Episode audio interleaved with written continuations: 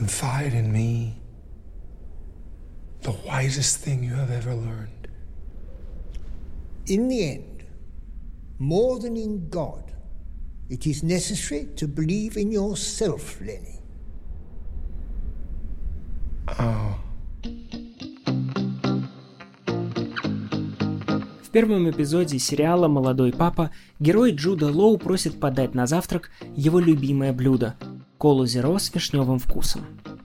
Дворецкий отправляет за ней одного из служителей и спрашивает, возможно, его святейшество желает обычной колу-зеро, пока ждет вишневую. На что молодой папа отвечает: «Смиряться данностью подобно смерти». Следуя этому принципу, мы решили не смиряться безграничными просторами литературы, в которых наш канал обитает уже почти 2 года, а выйти в новую область.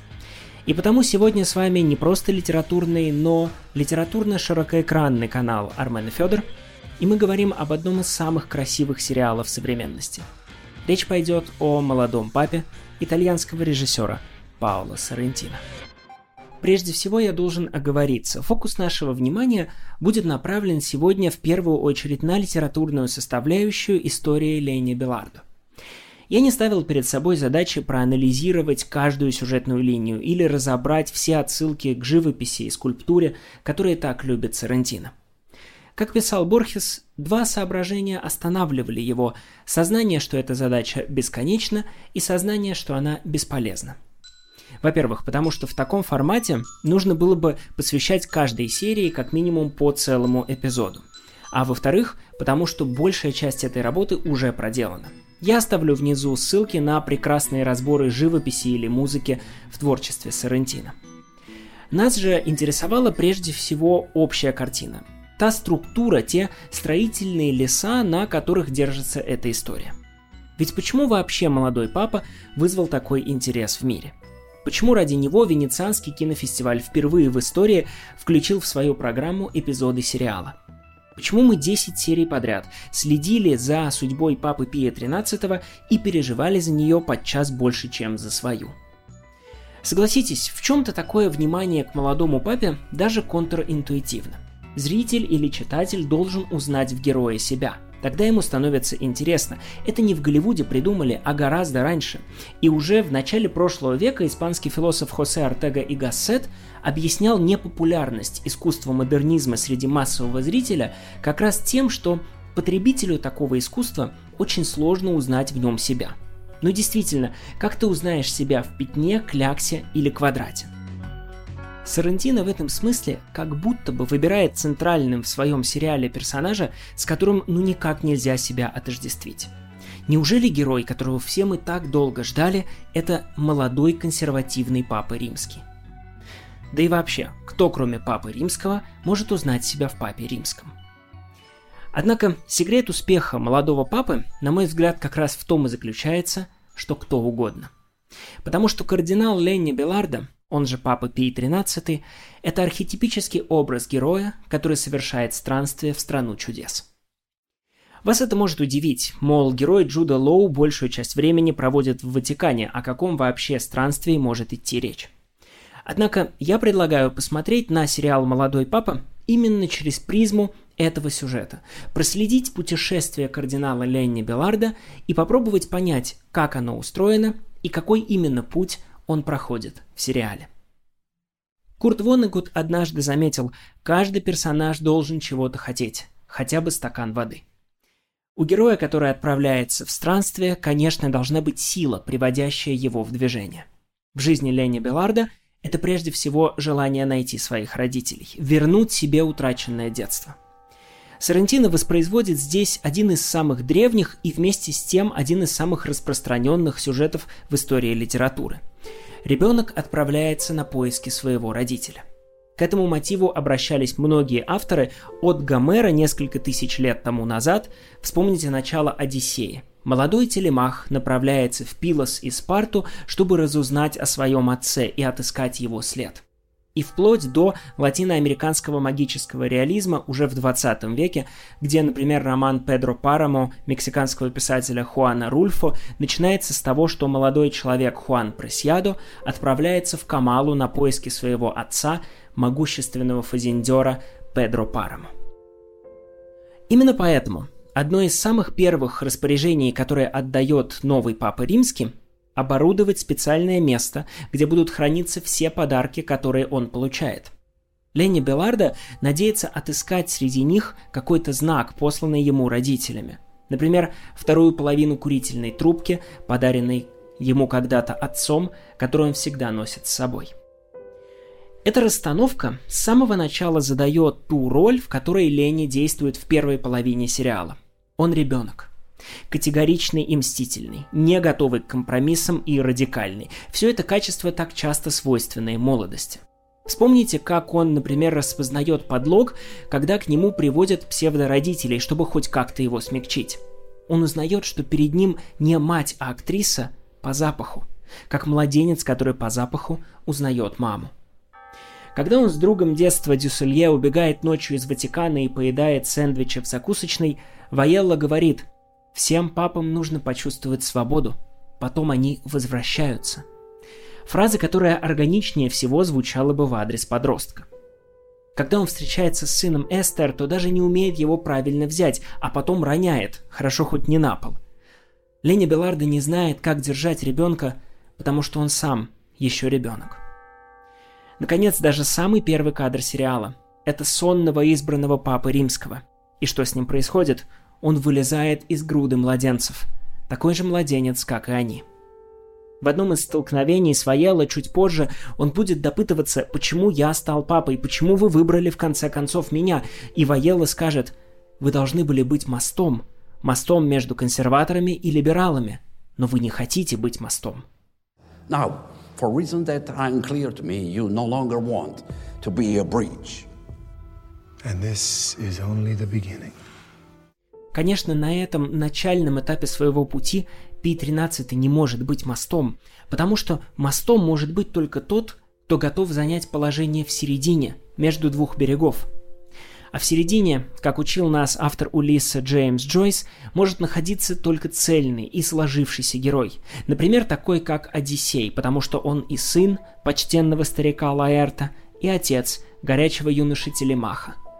А Ленни Белардо в начале своего пути только сын, который уж точно не годится на роль моста. И на вопрос своего друга, когда ты уже наконец вырастешь, он отвечает: никогда. Священник никогда не вырастет, потому что он никогда не становится отцом. Он всегда остается сыном. When are you gonna grow up? Never. A priest never grows up because he can never become a father. He'll always be his son. Однако заметьте, какой здесь складывается парадокс. Папа Римский, отец церкви, заявляет, что он никогда не станет отцом. Запомним это и вернемся к сюжету взросления чуть позже.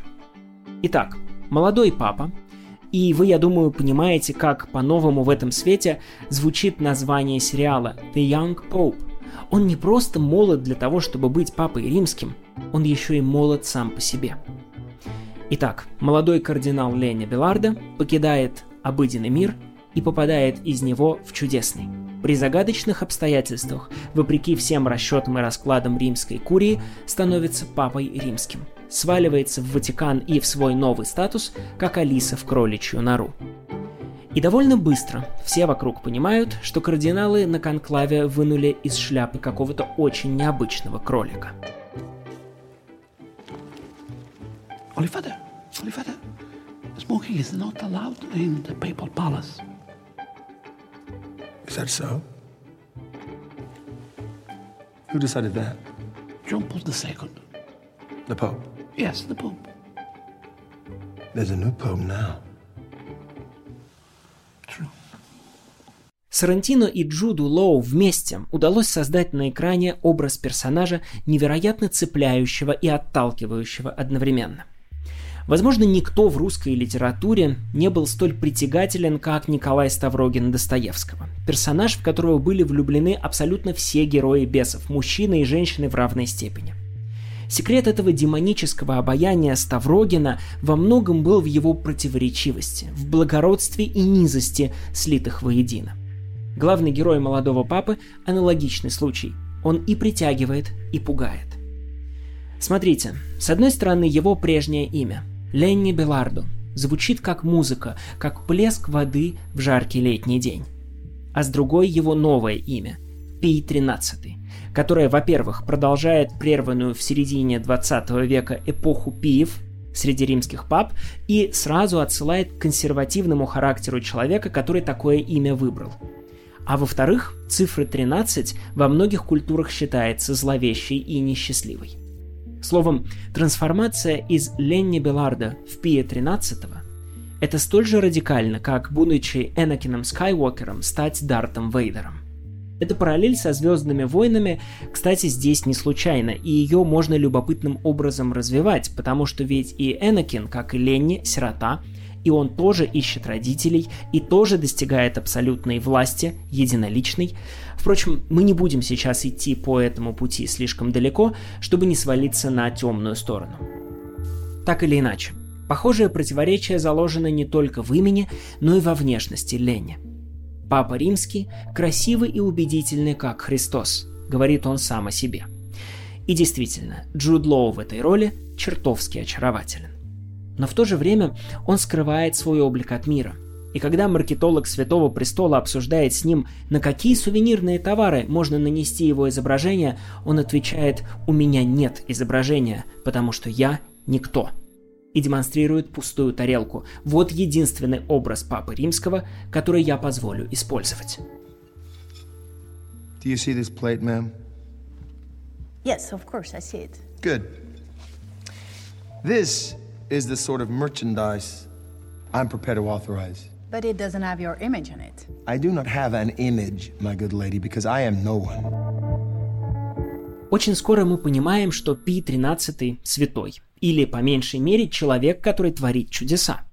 От истории из детства, которая мелькает флешбэками или упоминаниями почти в каждой серии, когда он спасает умирающую мать своего друга, до бесплодия Эстер, которой его молитва помогает забеременеть, и вплоть до такой детали, как его чудесная дружба с кенгуру. Это ведь еще один канонический сюжет. Эпизод, где папа освобождает из клетки подаренного ему кенгуру, который становится после этого его тотемным животным и обитает в садах Ватикана, отсылает к другой встрече святого с диким зверем. Речь, конечно, о святом Иерониме, который так часто изображается на картинах в сопровождении льва. Синонимичность этих сюжетов можно проследить сразу на нескольких уровнях. И Пий XIII, и святой Иероним встречают животное в беде. Кенгуру томится в клетке, а лев страдает от занозы в лапе. Ни Пий, ни Иероним не испытывают страха при встрече с ними, но наоборот, освобождают их, помогают им. И в обоих случаях животные становятся их спутниками. Лев сопровождает Иеронима, а кенгуру периодически является Пию XIII в садах Ватикана. Но вместе со всем этим мы видим человека, который заставляет священника нарушить тайну исповеди, который эгоистичен и категоричен, чье сердце закрыто для жалости. Он доводит молодого парня до самоубийства, отправляет старого кардинала на Аляску из-за пародии и вообще хочет как будто отомстить миру за всю ту любовь, которую он недополучил, и произносит безжалостные слова: «Они должны найти Бога там, где я нашел его, во мраке ночи». В этой связи очень символичным мне представляется его диалог с премьером Гренландии, когда Пий XIII спрашивает: «Что там, подо льдами?», а премьер отвечает, мол, никто не знает наверняка. Ленни говорит: «Под этим льдом может скрываться Бог». Ведь это в сущности метафора, применимая к нему. Подо льдом жестокости и консерватизма, расчетливости и категоричности может быть Бог, любящий и улыбающийся. Но покажется ли он из-подо льда? Соррентино тщательно выверяет структуру своей картины. И максимальные амплитуды, вот эти качели противоречий в личности главного героя, достигают к пятой серии, к самой середине сериала. Эта серия композиционно разделена на две половины, которые как будто отражают друг друга зеркально. В первой мы видим обаятельного и такого человечного Ленни Белардо, молодого папу, который убегает вместе со своим другом ночью из дворца, и они поедают в закусочные сэндвичи в спортивном костюме. Он покидает пределы своего папства, холодные и отстраненные, и все в нем сразу переменяется. Внешность, имя, осанка. Он снова становится мальчиком Ленни Белардо, который убегал в детстве из детского дома вместе со своим другом. А во второй половине той же серии случается обратное превращение. И наступает долгожданное обращение к кардиналам. Соррентино здесь доводит контраст между человеком в спортивном костюме и тираном в тиаре до предела, в том числе при помощи ротации музыкальных стилей. Когда не только Ленни из первой половины серии противоречит Пию XIII из второй, но и саундтрек «I'm Sexy and I Know It», под который Пий XIII одевается, диссонирует с облачением Папы Римского, в свои помпезные одежды, максимально эскалируя внутренний конфликт.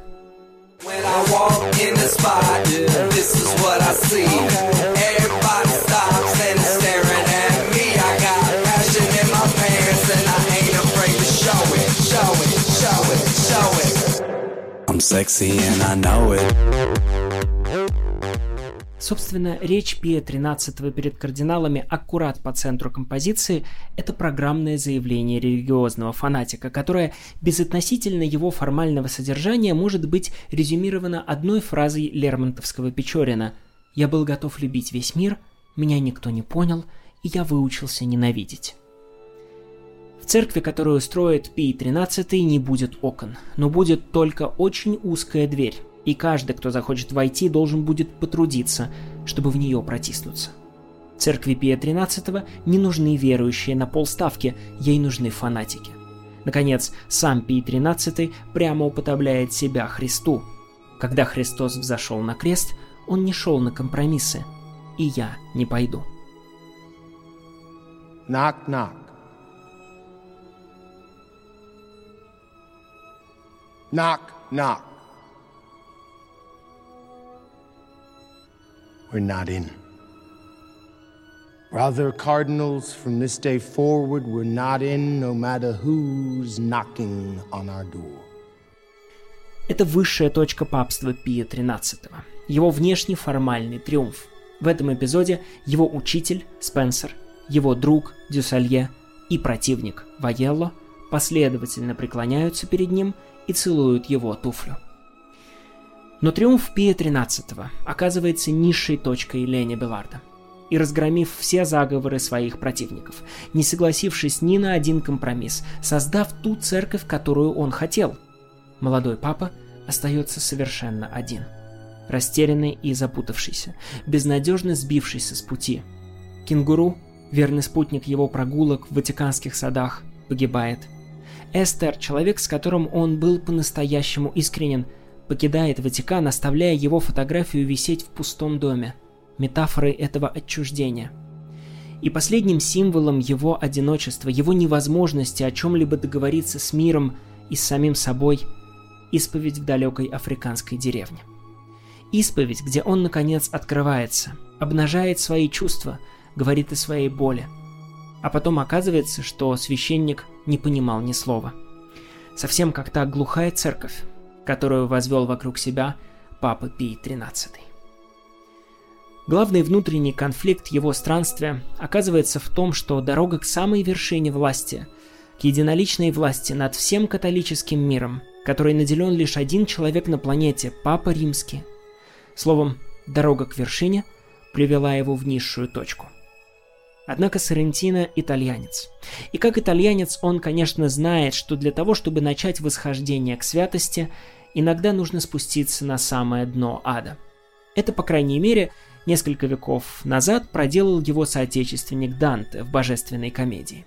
И точно так же, как Вергилий проводит Данте через все круги ада и через самые темные закоулки подземных миров, а потом покидает его, и тот продолжает восхождение в рай уже без своего учителя, также и учитель Ленни Белардо кардинал Спенсер говорит ему: «Ты видишь сейчас только темноту и сомнения, но всегда есть другой путь, путь, который позволит тебе найти то, что ты ищешь. Но если я покажу его тебе, то путешествие закончится. Please show me the other path. I beg you. If I show it to you, then the adventure is over. Don't you see, Lenny? Your life, your papacy is an unforgettable adventure. You truly are my spiritual father. Смерть учителя становится той поворотной точкой, в которой Пий XIII окончательно разворачивает корабль своего папства и начинает подлинное восхождение. Но уже не к власти, а к любви.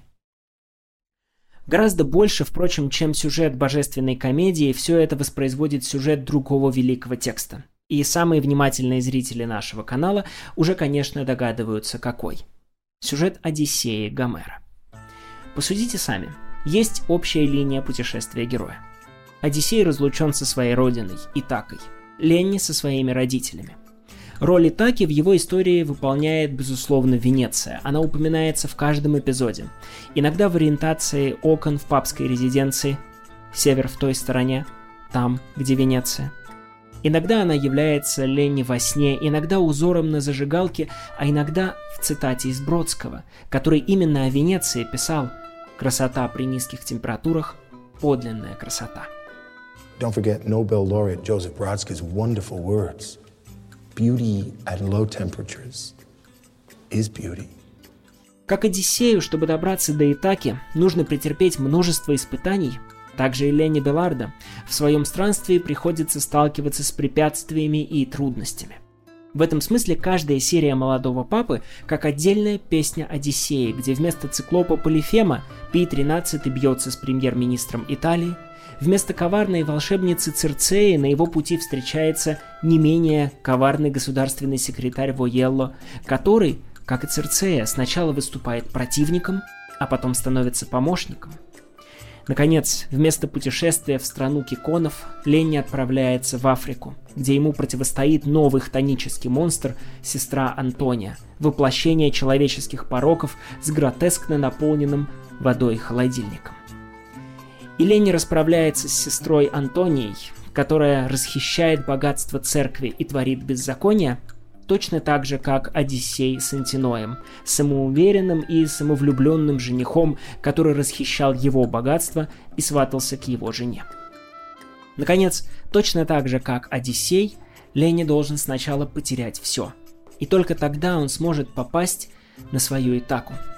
Ведь вспомните, Одиссей 10 лет не может отыскать дорогу домой. И только когда он садится, подобно собаке, у очага во дворце царя Алкиноя, потерявший абсолютно все – сокровища, спутников, статус – он, наконец, готов к отплытию домой. Также и Ленни. Только потеряв лучшего друга, потеряв учителя и большую часть своей паствы, он готов к последней части путешествия – странствию в Венецию.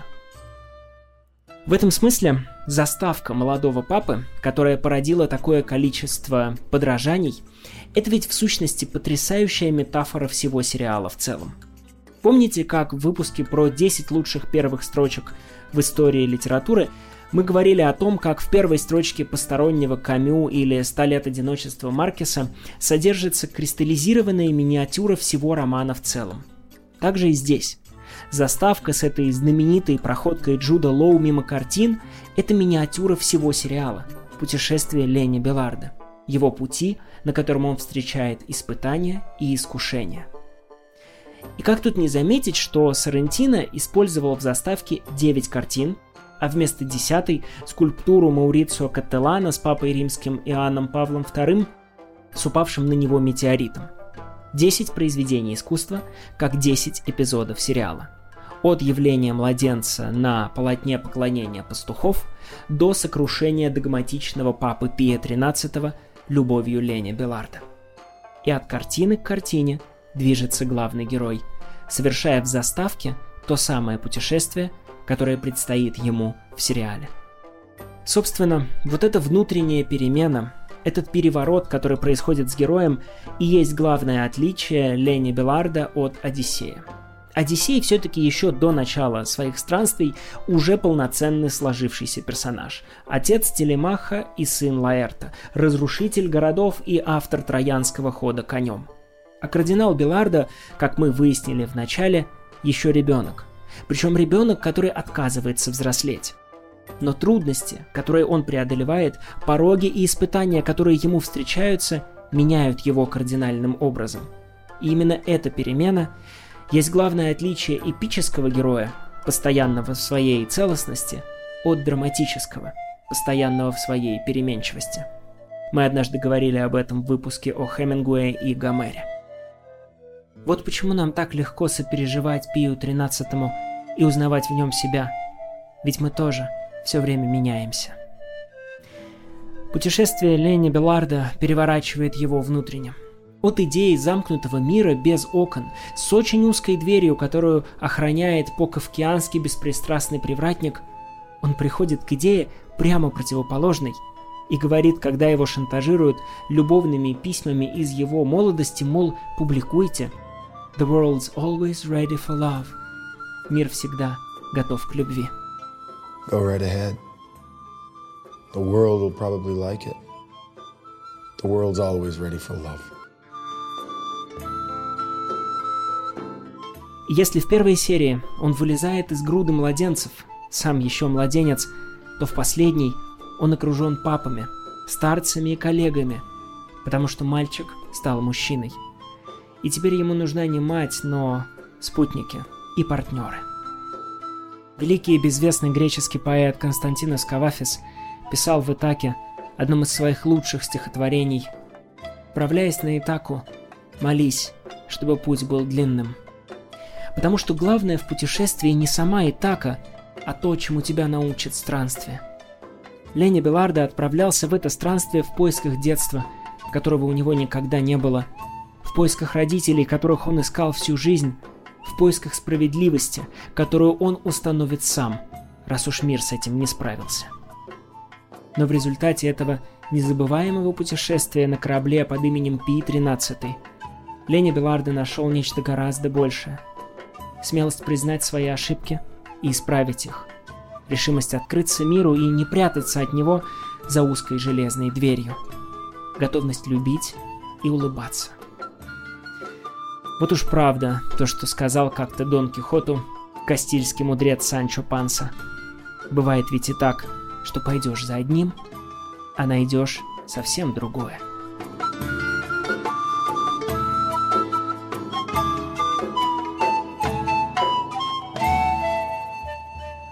А прежде чем попрощаться, у нас есть один вопрос и одна новость. Во-первых, если вам понравился наш литературно-широкоэкранный опыт, то напишите, пожалуйста, в комментариях выпуски, о каких сериалах или фильмах вы бы хотели услышать на волнах нашего канала.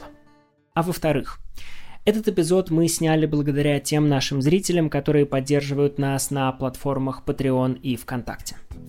Скоро уже полгода, как вы поддерживаете нас, и это позволяет нам заниматься каналом все больше. Мы с Фёдором хотели как-то поблагодарить тех, кто в эти смутные времена пандемии и инфодемии заботится о духовном через призму материального и поддерживает нас на самые разные суммы в диапазоне от стоимости нескольких медицинских масок или флакона антисептика и вплоть до японского многоразового респиратора с уровнем защиты FFP3. А потому для всех наших патронов и донов, это не просто фигура речи, донами называются наши спонсоры ВКонтакте на платформе VK Donuts. Так вот, для всех наших патронов и донов мы выпускаем специальный эпизод Армена и Фёдора. Когда мы решили это сделать, возникло, правда, известное затруднение. Фёдор говорил, что выпуск этот должен быть не просто литературным, а ультралитературным. Он, в частности, предлагал рассказать о специфике перевода поминок по Финнигану Джойса на сербский язык.